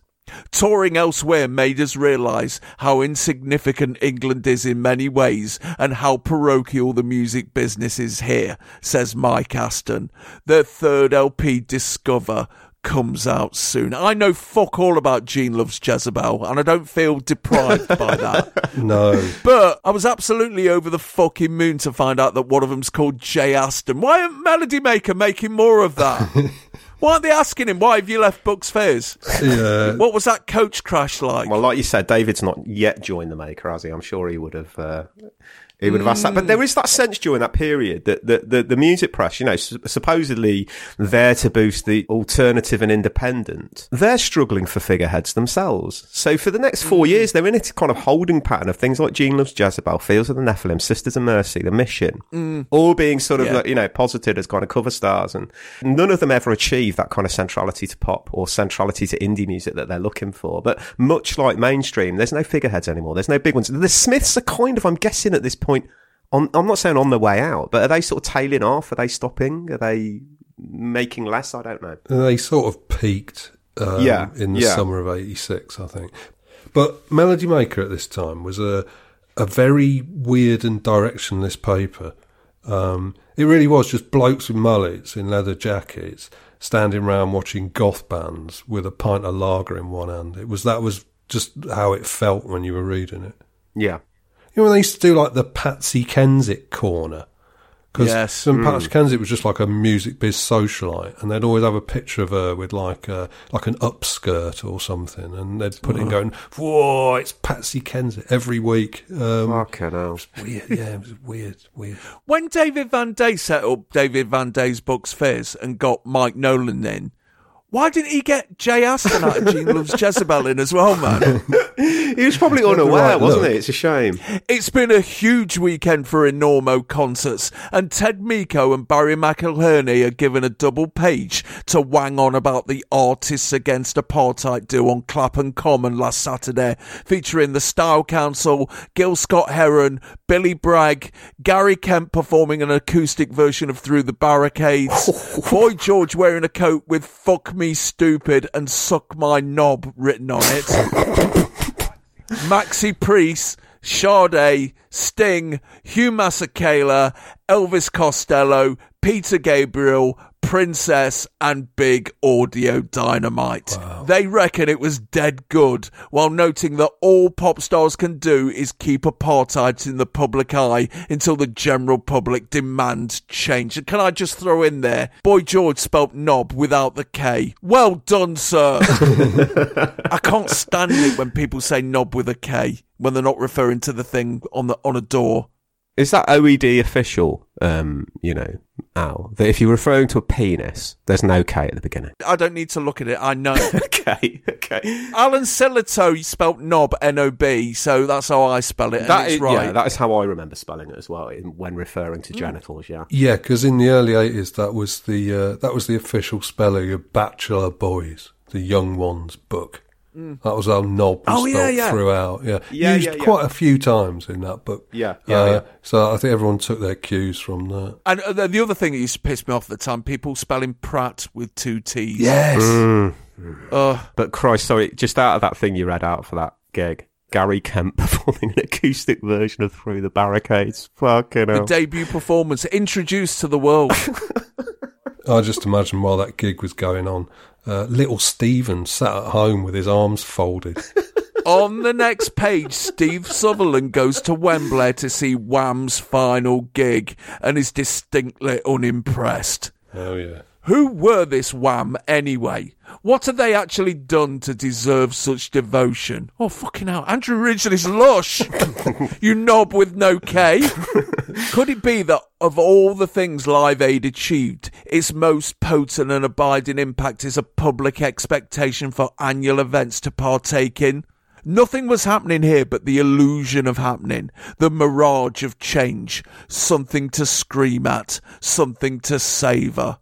How very, very sad. Fuck's Yeah, sake. unlike Steve Sutherland to be a troll for no particular reason. I mean, if you're going to slag off Wham, then okay, that's not impossible. Mm. But you need No. either an interesting argument or a few good jokes. You know, you Mm. can't just say some girls screamed and it wasn't like Live Aid. You know, like, he was always a weird one, like Steve Sutherland. 'cause, like, unlike his namesake, he was a proper music journalist and a proper music fan. But he used to come out with so much bilge, almost like he felt he had to up the ante all the time. Do you know what I mean? Mm. But he wasn't quite Mm. sure how. I remember he used to write all the all those Melody Maker hype covers in the early, like just before I joined. You'd get the Melody Maker, and every week there was like a quite new band on the front. Um, with a this gushing cover feature by Steve Sutherland about how they were the most incredible thing you've ever heard, you know, and Mm, they, they mm. never were. And I know that's what music papers do, but there was something about the way Sutherland used to do it that used to get my back up. I mean, he wrote this the Suede cover, you know, the, the Suede best new band in Britain when they hadn't put a record, out Yeah, yeah. like that. He wrote that, uh, and that feature contains the possibly the single most embarrassing sentence in the history of music journalism, which I've memorised by heart, which is their sexuality is quite dark. Brett pouts a lot and spanks his own bottom on stage. Look out. I mean, you know, like 15 to 20% of everything I say on here is complete bollocks, right? But at least I don't say that. Colin Irwin finds himself at a summer ball in Hampstead to watch the House Martins play a gig they can't get out of. So they start Tory baiting the audience and pretend to be happy that Argentina beat England in the World Cup. Backstage, they reveal that they don't know what to make of suddenly being catapulted into the top 10 and having girls hang about their record label offices and having to sign autographs, and are even considering putting out a blatantly uncommercial follow up to Happy Hour to put the brakes on their rapid rise to the top. And they want to chop the royal family up and sell the bits to Japanese tourists. well, watch out for those guys. And Carol Clerk sits in the back garden of Arista Records with a duo back on the comeback trail. Dollar. Hey. They tell her about their split in Japan when someone asked David Van Day to do something he didn't want to do and he immediately bought a ticket home. yeah, stop being a cunt, David. Probably.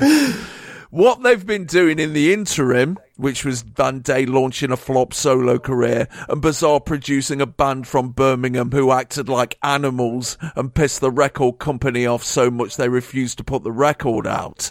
According to Van Day, we'd like to be remembered like Sonny and Cher. Well, they kind of will be, won't they? I guess. Barry and Yvonne. as Taylor's already pointed out. I was thinking the other day, if you had a, a dollar tribute band, right, Mm. would you call them the Australian dollar? Very good. Or would you just have to go with David Van Day's dollar?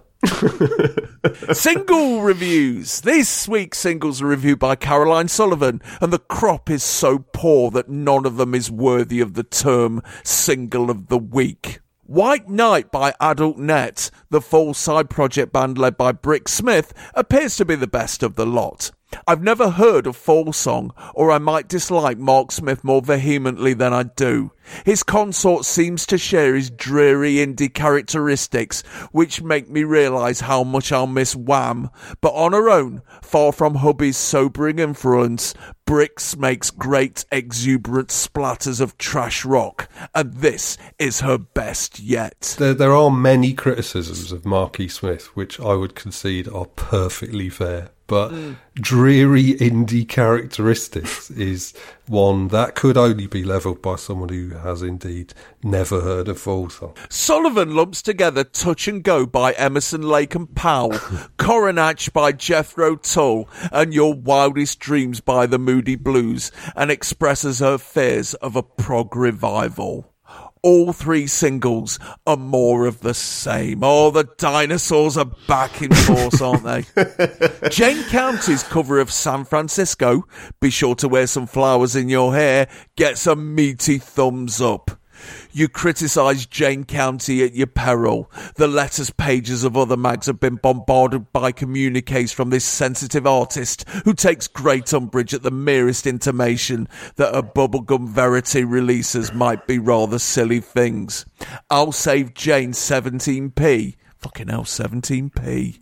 By pronouncing this more interesting than a Smith single. She said it. But it's a coat down for every beat of my heart by Rod Stewart. Stewart is weakest in his reflective moments, which surface every few releases as if to atone for the slobbishness of the rest of his stuff.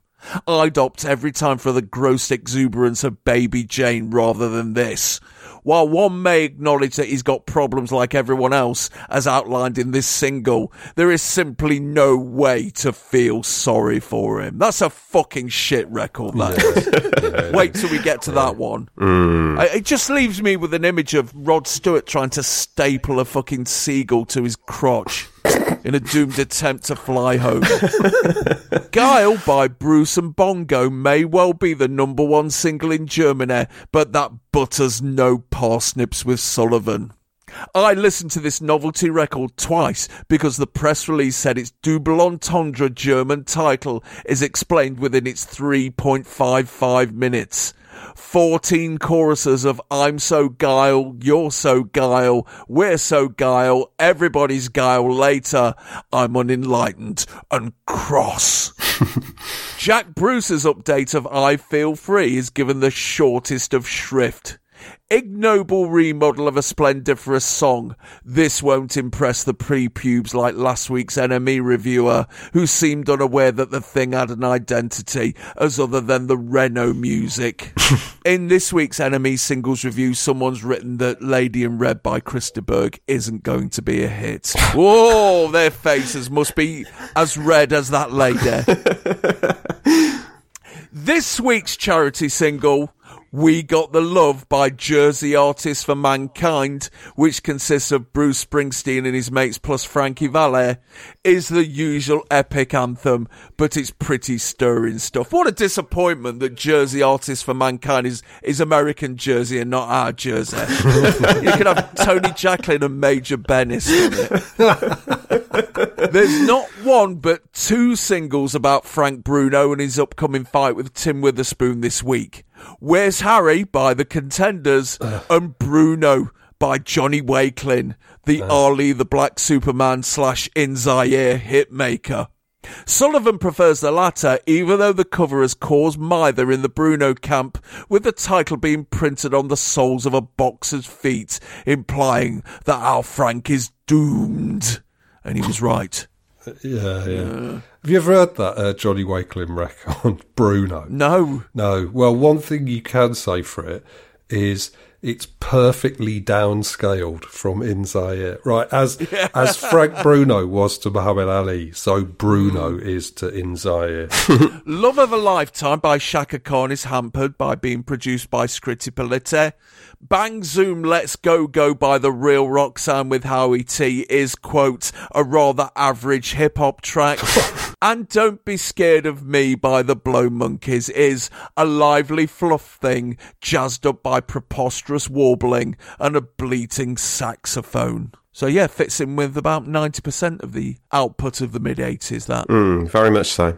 I couldn't. I didn't know you, if the singles were shit, you didn't have to give a singles of the week. You know, I had to make things single of the week that weren't that good. Really? Because you ha- sometimes. Well, I mean, I, I usually found a couple. What's the one record that you've given single of the week that is just the biggest load of dog shit? Oh, well, I've never given one to the one that's absolutely dog shit. No, but, out um, of the it- ones you've given single of the week, Oh, which one was the, the worst? Oh, fucking hell, fucking hell, fucking hell. Did you ever do the singles the week before Christmas, Neil? No, I don't think I did, Taylor. That was bad Yeah.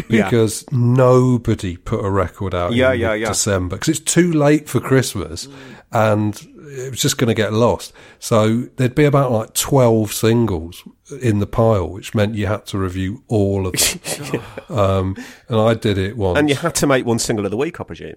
Yeah, yeah, I did it once. I, my single of the week was a Nick Hayward solo single. Uh, In which year? Uh, 95. Oh, It was all right. yeah, know. it was. But it's 1995 and he's Nick Hayward. Yeah. I gave Underwater Love by Smoke City single of the week once, which is a terrible, boring trip hop tune. Mm. Um, but you would, this was in the days when you had to do three singles of the week. Um, What? Oh yeah, that started happening. That there wasn't just one single of the week. That you had like three singles of the week. Um, so I had to choose three, and two of them are great. And one of them was yeah, this underwater love thing, which is now just it, it's the, it's a fucking bank commercial theme tune, really. No. Um, but because it wasn't, um, you know, it didn't feature the Coronation Street cast or something like that, which seems to be what was dominating the rest of that week. Yeah, it managed to make it single of the week. But I didn't realise we had this option. Thing is with Caroline Sullivan, the reason she's not getting on with any of these singles, Caroline Sullivan's very much, I could tell from the moment I started reading Melody Maker, she was a very poptimist writer. Yeah. And she was odd, oddly isolated at Melody Maker, really. Mm. Um, she was very much the person that they gave all the pop stuff to, Mm. whereas everyone else got on with the important business of writing about the mission. So Yeah, yeah. In the LP review section, the lead review is given over to Revenge by Eurythmics, and Barry McIlheney seriously reckons it. Revenge, presumably, on all those faint hearts who were standing by with the obituaries after the long sabbatical of last year and the relative flop of the supposedly crucial comeback single When Tomorrow Comes. Well, the flowers will have to wait a while, thankfully, as Britain's premier double act stomp proudly on with their most accomplished release to date. this idea that you know the year before everyone was preparing obituaries for the Eurythmics, like anyone gave a fuck that their careers. Also, this, this really is like Melody Maker circa 1986. Yeah, yeah. Their most accomplished release to date. Right. Say what you like about the Eurythmics, you have to admit they're accomplished. it's like, well, what what exactly have they accomplished? Well, they've accomplished this, their most accomplished release to date. and it may not be your personal taste, but you can't deny the accomplishment.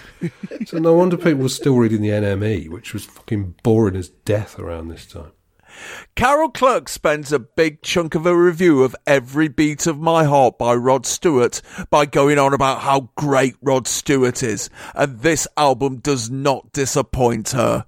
Even though Rod has rewritten The Killing of Georgie and called it From Here to Eternity, sings lines like, I met her in a little French cafe, legs like a young giraffe. Jesus. Come on, Rod. Legs like a young giraffe, eh? or calf. Fuck's sake. Yeah. I, I Yeah. had to go and listen to that to find out because I thought he's obviously going to say, uh, I met her in a calf, legs like a giraffe. But no, he doesn't. This is coming from the man who gave us she was tall, thin, and tarty, and she drove a Maserati. Yeah. Which is like, you know, come on, you can do it. Anna's done a barbershop raga of the Beatles in my life. It's all far too ordinary, far too clean to be taken seriously at all, but that's the point. With this album, Rod Stewart takes the piss out of himself as well as us, and that I admire. Brilliant. Brian Case has a listen to Bring On the Night, Sting's live jazz odyssey featuring tracks from Dream of the Blue Turtles and Lesser Police LP tracks, and thinks it's a bit of a waste of musicians like Branford Marsalis and Kenny Kirkland. Dee C. Lee has attempted to strike out without the help of Paul Weller with her debut LP Shrine, but Will Smith reckons she's dropped a massive bollock. I think she was still seeing Paul Weller at this point. In doing the decent thing and attempting to minimise any predictable associations with Chairman Weller, Lee has severed a strong source of songwriting ability. A huge disappointment. Should the World Fail to Fall Apart by Peter Murphy demonstrates that he doesn't know the difference between a shaman and a sham, according to Steve Sutherland. Simon Reynolds thinks Sacrifice by Throbbing Gristle is brilliant, yet somehow pointless. Mark Cordery deems Battle of Armageddon by Lee Perry a living dream of a record, and songs from Liquid Days by Philip Glass leaves Paul Mathur distinctly unimpressed, even though it's got David Byrne, Laurie Anderson, Suzanne Vega, and Paul Simon on it. Mm. Well, it's telling that that very early Simon Reynolds review contains the only sentence that we've heard.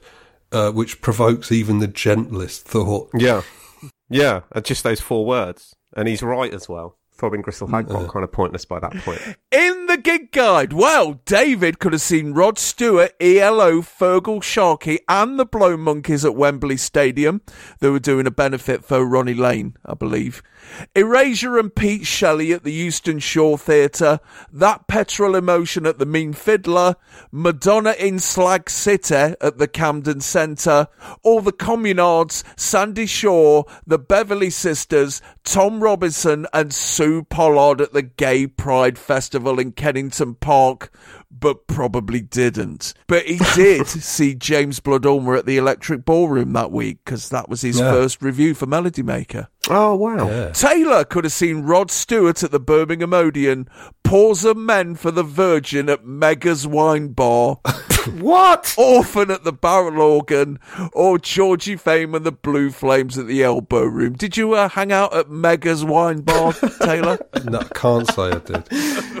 Neil could have seen Howard Hughes and the Western Approaches at Buster's, or Napalm Death at the Hand and Oh. Heart, and fuck all else. Fucking yes. Napalm Death. Although Lee Dorrian from Napalm Death, um, I've got um, history with that guy. Oh, really? He threatened to glass me. What? It was several years after he was in Napalm Death, and he was in a band called Cathedral. And this is in the early 90s. This was, I think, just when I just started being a music journalist. And I ran into him in a bar in Coventry called Brown's, and I'd never met Lee Dorrian before. I had a lot of friends who were friends with him.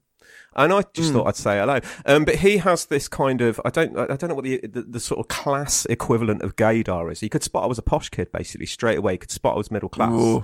And he was a bit pissed up and leery. And yeah, he just threatened to glass me that night, um, which is a shame because quite like a lot of the music. Without even knowing you wrote for Melody Maker. No, I think I think it I think it emerged in discussion or something. Oh. Uh, that- no, not that I was a Melody Maker. That wasn't what pissed him off. What pissed him off was that I was a posh kid, um, Oh. and I, I went to a certain school in Coventry that he obviously just wanted to to glass everyone there. Got to say, I've known posher.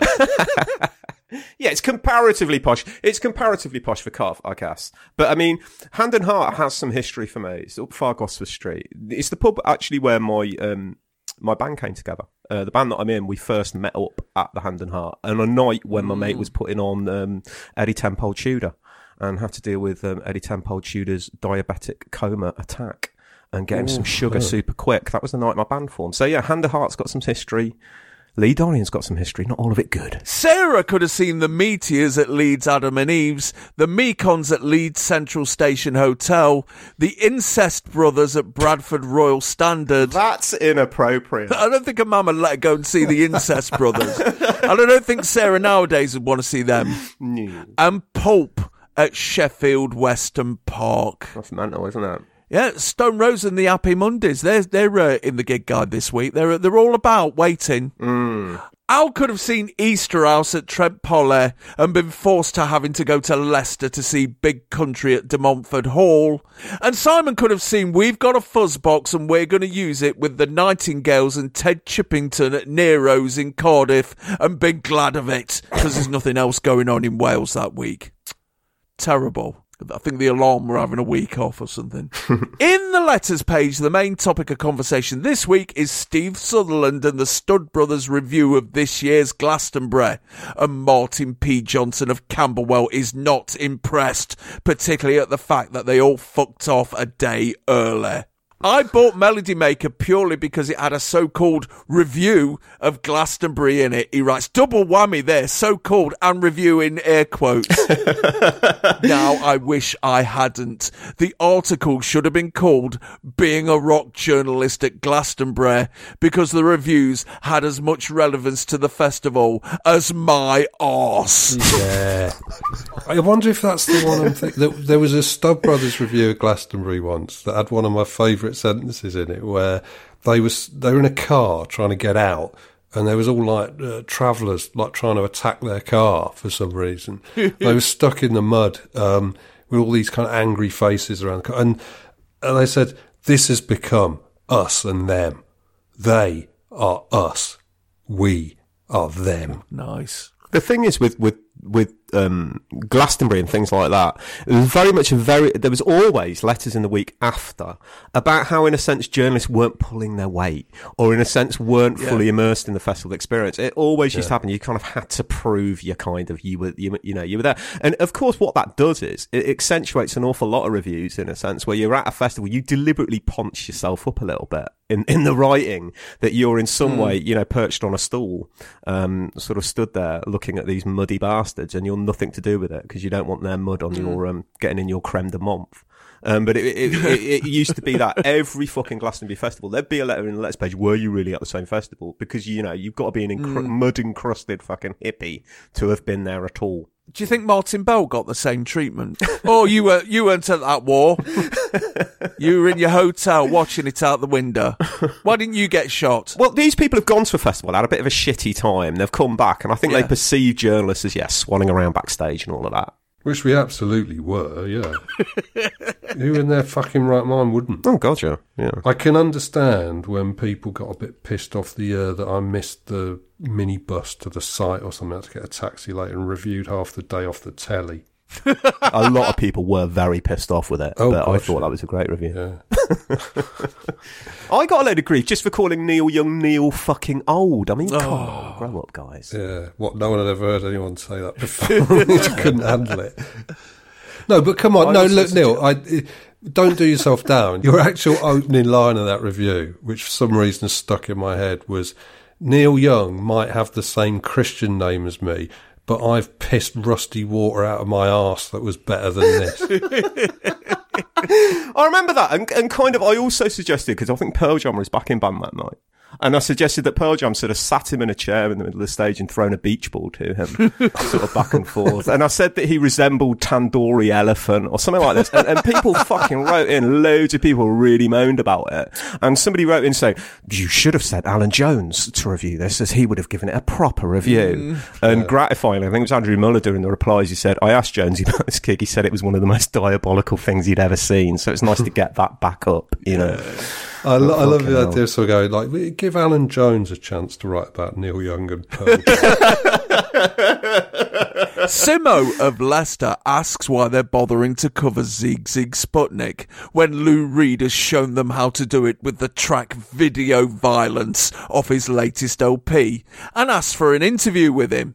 He is told that Lou Reed doesn't deal with Melody Maker anymore, not since Alan Jones wrote about one of his post-gig strops. Tim Barr of Dunfermline is well dischuffed about Carol Clerk's recent interview with Samantha Fox. Did her facile, starstruck interview really have to include such a desperate admission as Do You Do You Wanna Please Me makes more sense to me as a pop record than Holding Back the Years ever will? If I want to read rubbish of this order, then I'll buy sounds. So he's trying to trying to suck up at the same time as having a go. Mm. People used to do that a lot. Yeah. Karen Clayton of Montreal has a right go at Jim Shelley for his recent interview with Peter Gabriel, claiming that we all knew a turd like Shelley at school, the kid who ridiculed any classmate with big ears, a stammer, or in any way different. Chris Blackwell of Porno Fantasy Island inquires if he can get a copy of the Addicted to Love video, quote, with just the gorgeous pouting girls in, minus their crooning father, because he keeps putting me off my stroke. Jesus. And Janice Long of Radio 1 asks Melody Maker to ask Martin Degville to return her shorts. 48 pages. 50p. I never knew there was so much in it. it's also the first time we've mentioned sounds as well, isn't it? Uh, In what regard was sounds held by the colleagues at Melody Maker? Feeder Club. Yeah? Yeah. Yeah. And for readers, Sounds was a bit dirtier, a bit rockier, a bit closer to Kerrang. Oh yeah, that sounds at its uh, at its market. Yeah. Basically, if you like metal, but you wanted to read a music paper, you would read sounds. And there's, Mm. you know, nothing wrong with that. But as writers, people came through sounds. Yeah. They didn't really stay at Sounds. Yeah, I mean, Chris Roberts came from Sounds, didn't he? Um, I think. Yeah, Yeah, yeah. yeah, yeah. So, what else was on telly this day? Well, BBC One starts the day at 6am with 50 minutes of Ceefax AM. Then it's breakfast time with Selina Scott and Guy Michelmore. That's followed by the Parent Programme, which looks at how to cope with, survive, and enjoy your under fives, according to Radio Times. After another 55 minutes Ceefax data blast, it's play school, and then we're wanged over to Edgbaston for the opening day of the third test between England and India. After the news and hokey cokey with Carol Chell and Don Spencer, it's over to Wimbledon for three and a half hours of the ladies' semi final matches. Then it's regional news in your area, the Laurel and Hardy short Handy Dandy Diary, the Kids Adventure serial Treasure in Malta, Dungeons and Dragons, and then Peter Duncan joins the Royal Marines for a yomp in Duncan Dares. Then John Peel takes Robbie Vincent out for a bike ride in Go For It, the health programme. Sue Lawley and Nicholas Witchell do the six o'clock news, and we've just come out of regional news in your area. BBC Two commences with 25 minutes of hardcore Open University action and then closes down for five and a quarter hours before picking up the cricket and tennis right the way through to 10 past eight. ITV kicks off at 5 to 7 with Good Morning Britain, then it's Blockbusters, the French cartoon series Robo Story, The Longest Row, a documentary about someone rowing across an ocean narrated by James Mason, I think. then California Highways, Home Cookery Club, About Britain, Tales from Fat Tulip's Garden, Puddle Lane, and Contact. After the news and regional news in your area, it's something to treasure. The Royal Show, Take the High Road, more regional news in your area, and then Sons and Daughters, followed by Love and Laughter, then Tears and Sadness and Happiness. After a repeat of Tales from Fat Tulip's Garden, it's The Moomins, Nature Trail, and Under the Same Sky. Then Paul Jones and Julia Mackenzie join in on the ultra cheap shaking charade show Give Us a Clue. After the news at 5:45, it's Crossroads, regional news in your area, and they've just started Emmerdale Farm. Channel 4 has had a big doss in bed reading Spare Rib or whatever until a quarter past two, and then come forward with a repeat of all the red hot action in the House of Lords yesterday with their Lordship's House. Then it's the 1942 film Much Too Shy, where George Formby plays a painter who gets into some serious shit when an advertising agency buys his head and shoulder portraits of prominent locals and slaps them on nudie bodies. After a Three Stooges short, it's the Brazilian disco telenovela Dancing Days, then the 1942 western Tombstone, The Town Too Tough to Die, followed by the magazine show Union World, and they've just started Channel 4 News. This is July, man. There's, there's not much summer holiday shit going on here, is there? Well, you got cricket, you got Wimbledon. I, I, I guess that feels somewhat. Some, the thing that leaps out for me is Dungeons and Dragons. I used to love that show, Yeah. um, and and it- that show's proved its worth recently. Very useful citing Dungeons and Dragons when seeking to annoy Games of Thrones fans. Um, Yes. yeah, they don't like it when you compare the two. It's a fucking hate it when cricket and tennis were on all day. I used to like the, having the cricket on. Yeah, I like the cricket. I like the cricket. Especially if you were off school sick. Mm. Do you know what I mean? You could just sort of, it just, if you felt a bit fluey, Yeah. you can just sit there and there's the sound of the, the passing cars and the gentle ripples of applause Mm. just wash over you. I, w- I would have been very much failing the Tebbit test that day and cheering on Kapil Dev and Gavaskar for India. But Wimbledon can fuck off. Yeah, All the way off. Neil, you know how you you always say that somewhere in the world right now someone's selecting uh, a Made in England by Elton John and choosing to play it. yeah. I get the same feeling about people who wake up in the morning and go, "Fucking yes, Wimbledon's on. There's tennis on the telly all day, and I'm going to watch all of it." I just don't get it. I've got to give you a game out. I like tennis and I play it. I like playing tennis. Yeah, I yeah. just fucking hate watching it. This was a golden age, though, 86. You've got Lendl, you've got. Imagine us two. I, I don't know what you're like at tennis. Imagine me playing tennis, though, man. It would be good. I do take it seriously. I've got to say, I'm not up for just a knockabout out. It'd be three sets. Um, why am I not surprised by that? do you grunt? No, I don't. I don't grunt. Oh, man. Do you make any noises? No, no, I, I, I, I don't actually. Fucking hell, I, that's the only point of tennis. the only point of tennis is the ability to go, Ugh! In public. Yeah, like Lulu. yes, exactly like Lulu. No, I'll say get the fuck in if I get a shot in, but no, I don't make noises. But that was a golden era, 86. You've got Lendl, everything's exciting, Gabriela Sabatini. It's nice. Mm. Do you not even like Wimbledon when it's a, a plucky Brit up against some Oh, yeah, hard-faced Eastern European tennis robot? Well, everyone likes that when the plucky Brit gets completely annihilated and Henman Hill falls silent.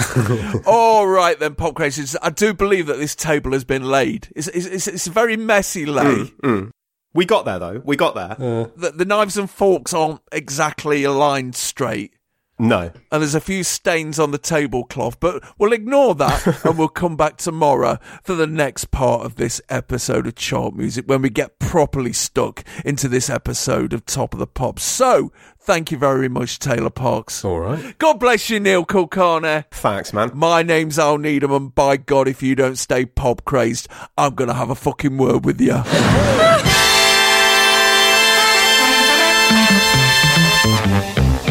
Chart music.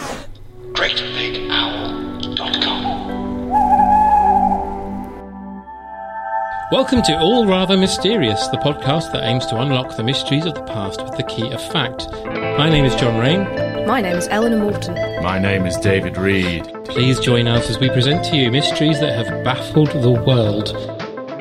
You had any noises? What about um, a door creaking? Uh, You uh, don't, you don't have to do That this. weird kadunk that Yeah, lights lots- going off makes for some reason in films. All Rather Mysterious.